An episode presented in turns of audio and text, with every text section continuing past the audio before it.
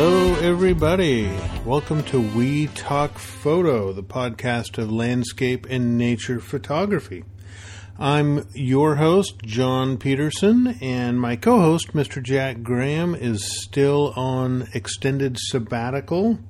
He's off having a great time right now and doing really well, and I'll miss him, but you know what? The show must go on. So I thought I'd put out a little episode here for you this week. You know, it's uh, it's definitely unusual times right now. I'm sure all of you guys are experiencing some uh, disruption in your lives and some definitely kind of a new reality. And so I wanted to uh, talk a little bit about that in today's episode, as well as you know touch on some some news and touch on some gear and a little bit of the you know the past three four months, and uh, we'll just kind of see where this episode goes. All right, so you know stay with me and uh, you know always appreciate comments. Uh, we talk photo at gmail.com anything you guys want to hear about or talk about let me know. And pretty soon jack will be back. Uh, we've got a few more episodes in the can to uh, to publish out to you guys and i've got some more folks lined up.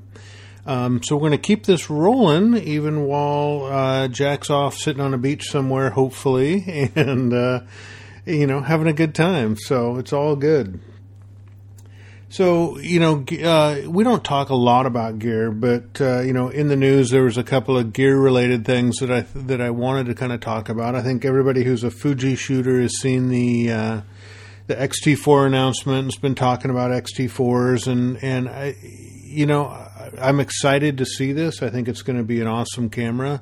I'm intrigued and uh, excited for in-body stabilization. I think that'll be good you know, I think the big question for a lot of folks is uh, will the jump from the XT3 to the XT4 be big enough to warrant an upgrade? It, I can't answer that here. You know, we all have to answer that for ourselves. I think for me, um, potentially, you know, as a second body, I think having in body stabilization is an awesome thing to have.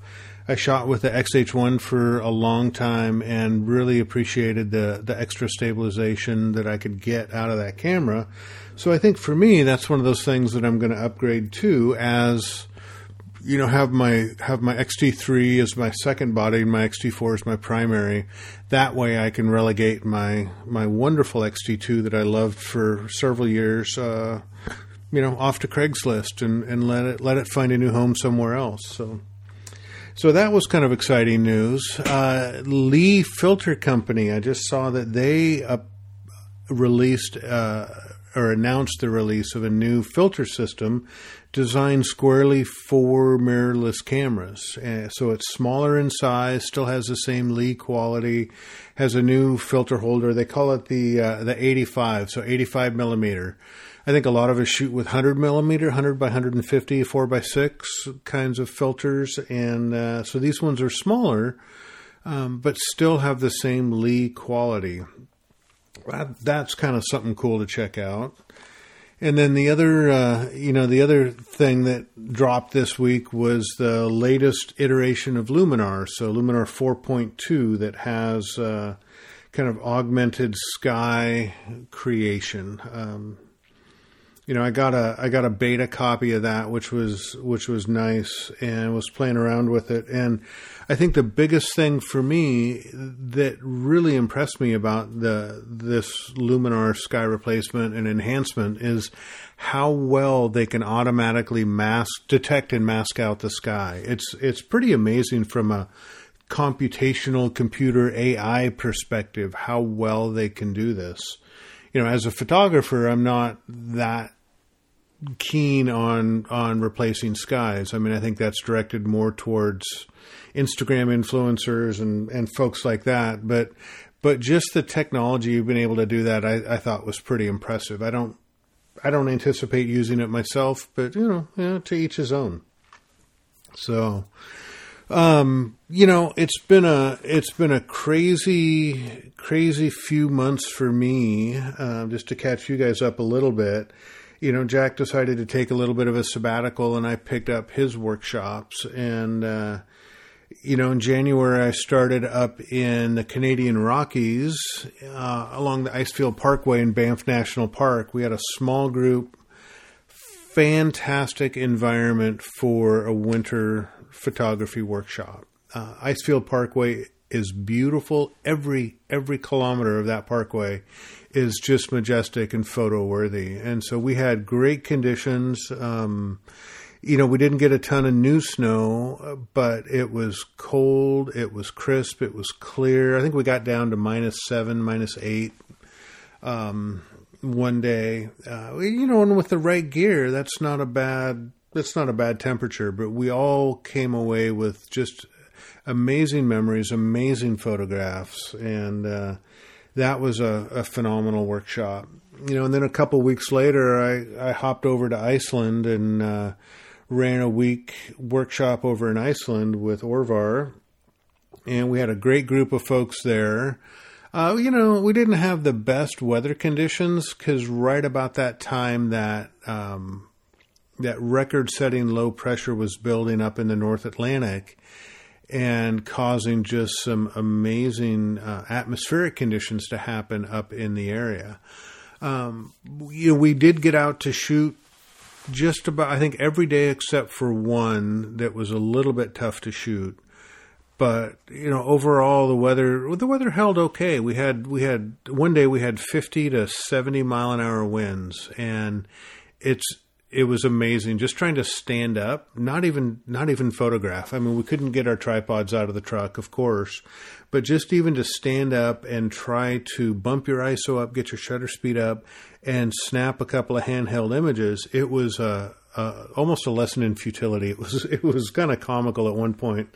Um, but you know interesting weather but it's you know dramatic weather conditions make for dramatic images. And so I don't want picture perfect weather every single time I go out because that makes for boring photographs, in my opinion. So I, I appreciate dramatic weather, even though it makes it challenging.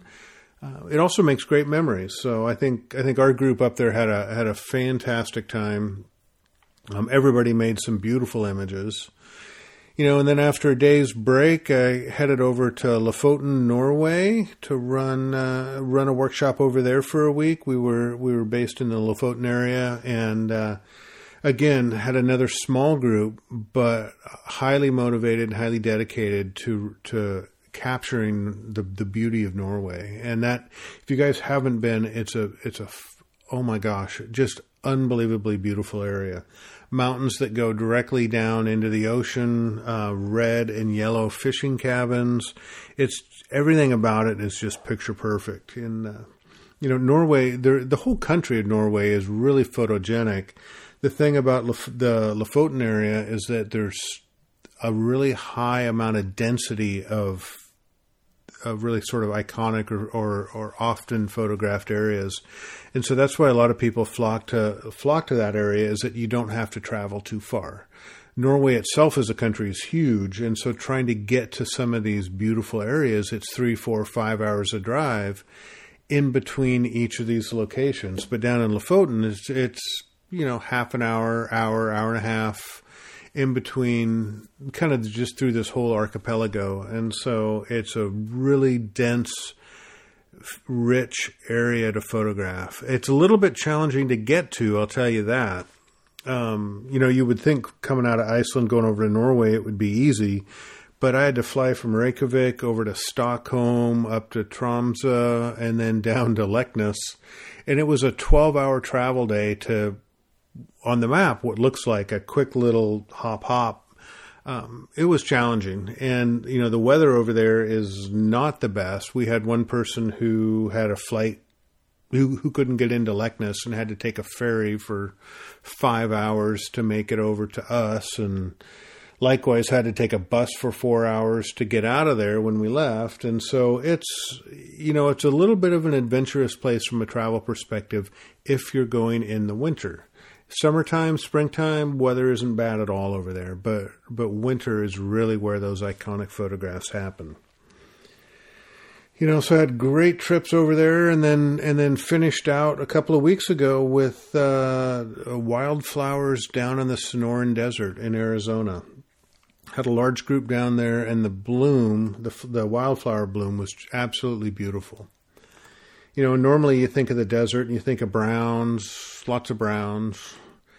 But right now in the springtime, the desert is green. And if you've never seen a green desert, it's it's a pretty amazing sight to see.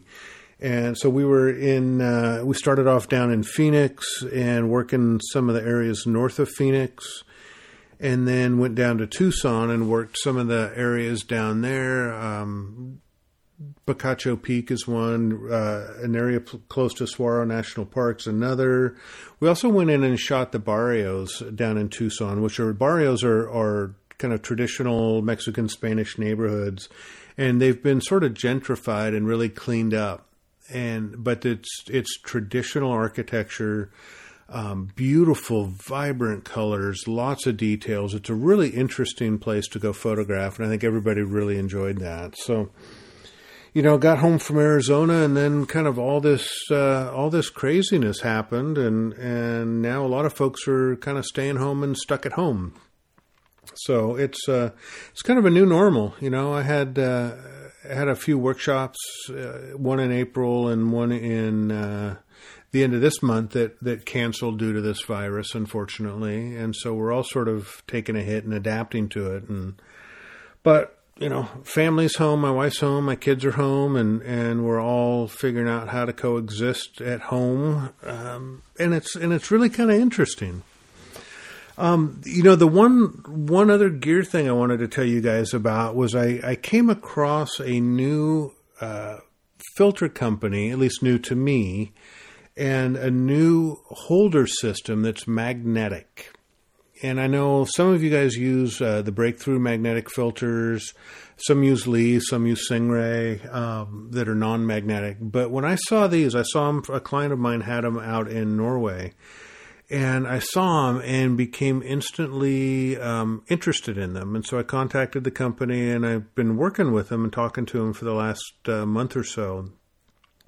And this company is called H and Y, H and Y, and they're out of the UK, and they make an unbelievably intuitive, smart filter system.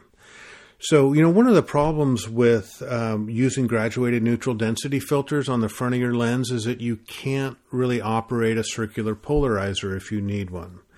These guys have developed a, a filter holder that incorporates a circular polarizer in it with a scroll wheel that you can rotate the filter while you have GNDs on the front. You can also pop that filter out if you don't need a polarizer and just have a placeholder. You just have a, a just a gap. You can just remove the filter and still use your GND holder. Um, but the thing that, that really intrigued me about their magnetic system is the filter holder itself that goes on your lens has embedded magnets in it. And then the the GND filters themselves, so either GND or just ND, they make a six stop and a ten stop, as well as all the basic GND stuff.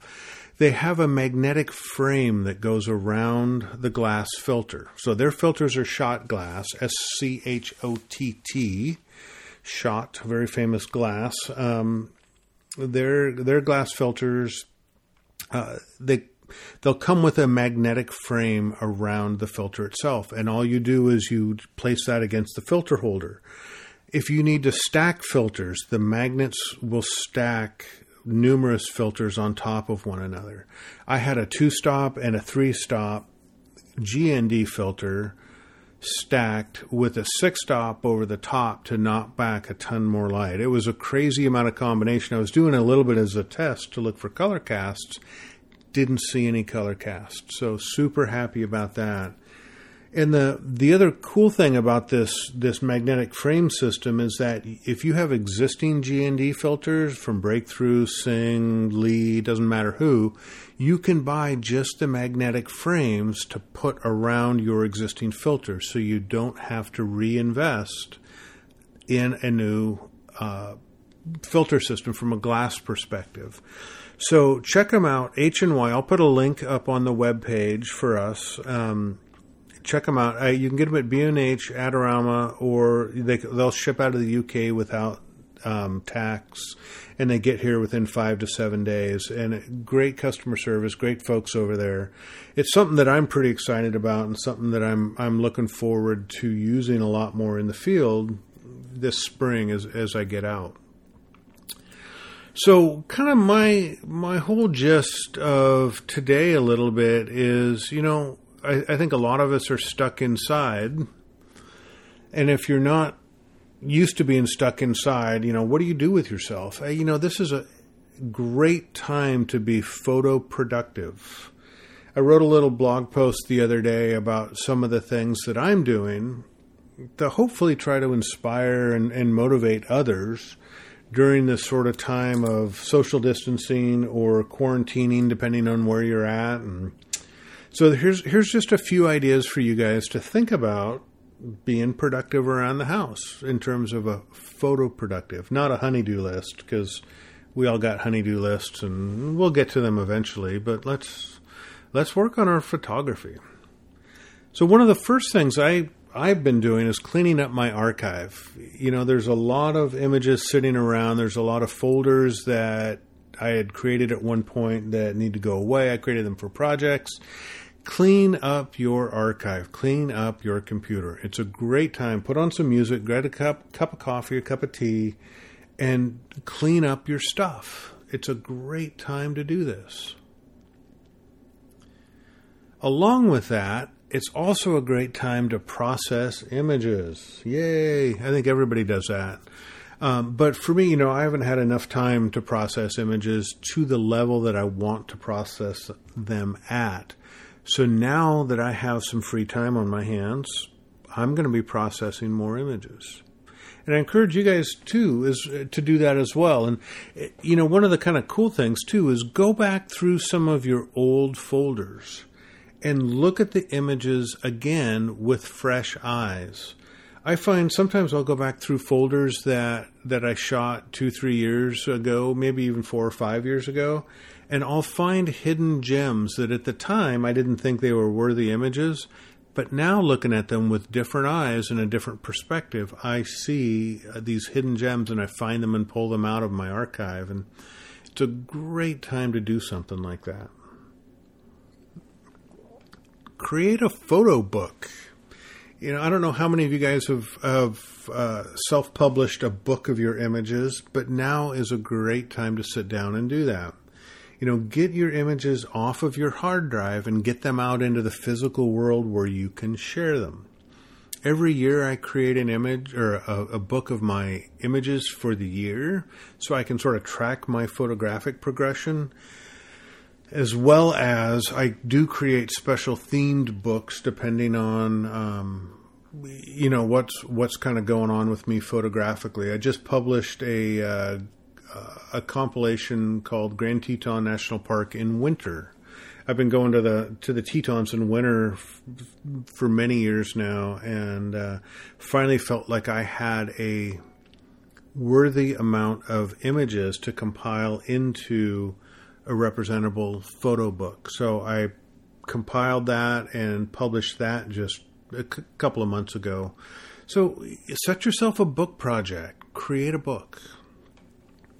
Speaking of projects, start a photo project. Um, and by photo project, I mean it, look at your images and see if there's themes or see if there's something that interests you about groupings of images.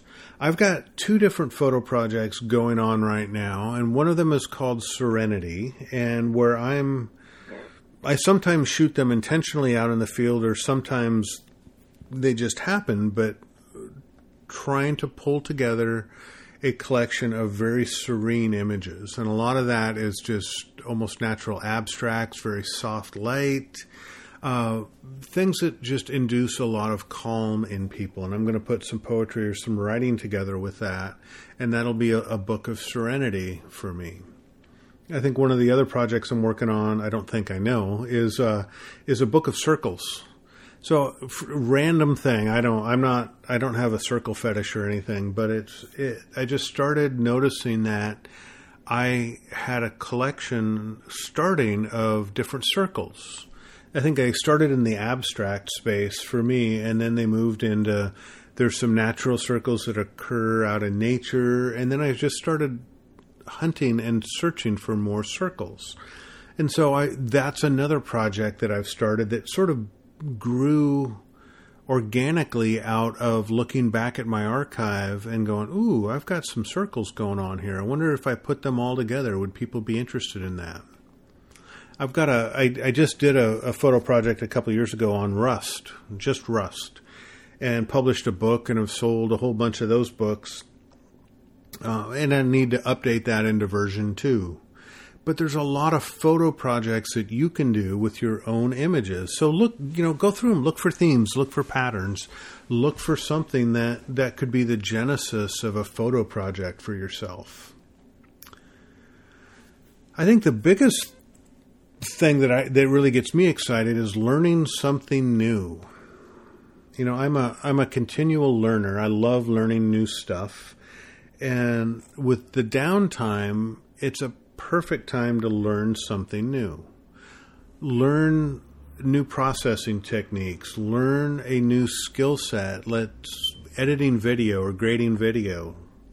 That's a whole nother learning curve. If you guys are wanting to get into video, now might be a great time to sit down and start figuring out how you can shoot, edit, and grade and publish video um, you know, there's a ton of resources out on YouTube, Kelby. Um, there's just a million places to go find information to learn something new. So I really encourage you to do it. And if you don't know what you want to learn, uh, one of the ways I started learning new stuff is I would look at images that I liked and I would go, ooh, I like the quality. There, there's some quality about this image that, that looks great what is it and how do I learn how to replicate that in my own images? And then how do I go beyond replication to make it my own? And I just figured out what I wanted to do, and then I figured out how I wanted to do it. And little by little, I started stacking these learning blocks on top of one another to get to where I'm at. So, learn something new. Next thing, read a read a photo book. There's a million different books out there to read photo related. Um, you know, my my friend Guy Tal is a is probably my favorite author. Really deep thinker. Um, check out some of his books. Rick Sammon does a great job. He's a fantastic writer. Kelby's a great writer. Um, go out to uh, if you guys have never been to a, a publisher called Rocky Nook. Rocky Nook. Uh, they have a lot of photo related books out there. Check them out. But read a book related to photography. Grow your knowledge somehow indoor shooting is another great idea. You know, Mike uh, Mike Moats, who's who's the the master of the macro, he uh, he spends most of a lot of his time indoors as well as at botanical gardens. But indoors, you can do a million different things indoors. You can shoot flowers, you can shoot abstracts, patterns, textures, colors, lights. There's endless possibilities of things to do in your own home you know, I was telling my wife the other night one of the one of the most captivating photographs I saw in the last year was this beautiful abstract. It was shiny metal with these curves and lines and blue light, and I I spent 10 minutes looking at this image. I couldn't figure out what it was. And finally, I asked the photographer, I said, What is it? and she said it was a square cheese grater that she had lit with a blue light and stuck the camera lens inside the cheese grater and took the picture. OMG, I never would have thought of that. But when I saw it, I was instantly captivated by it. So let your let your imagination, let your stuff go free and just go shoot get some flowers from the yard, go out and sit in the yard. You know, there's a lot of things that you can do around the house, photography related.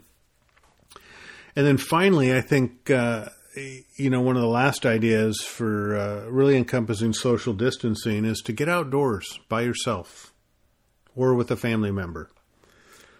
Go for a hike, go for a walk, get out of the house if you're starting to get a little stir crazy you know, I'm a, I'm a little torn on uh, on promoting getting outdoors because it still puts a drain on some of the resources. You need gas, you need food, and yada yada yada. But you know, get outside and get some fresh air. And as you're doing that, stop and be present in the moment. Too often in our normal daily lives, we're rushing from thing to thing and appointment to appointment, meeting to meeting, and we never stop and smell the roses. We never appreciate where we're at, no matter where we're at. Stop and appreciate where you're at. Uh, before a lot of this social distancing happened, I was I was in a, a coffee shop sitting on the patio, and they had a water feature, and I spent five minutes sitting there just appreciating the sound of the water. And that really brought a lot of happiness and joy to me to to to value where I was at in that moment. Even though it was just a coffee shop, it was still a wonderful place to be. So don't forget to appreciate and observe where you're at and be present in the moment and be present with who you're with. This is a great time for us to connect with other people.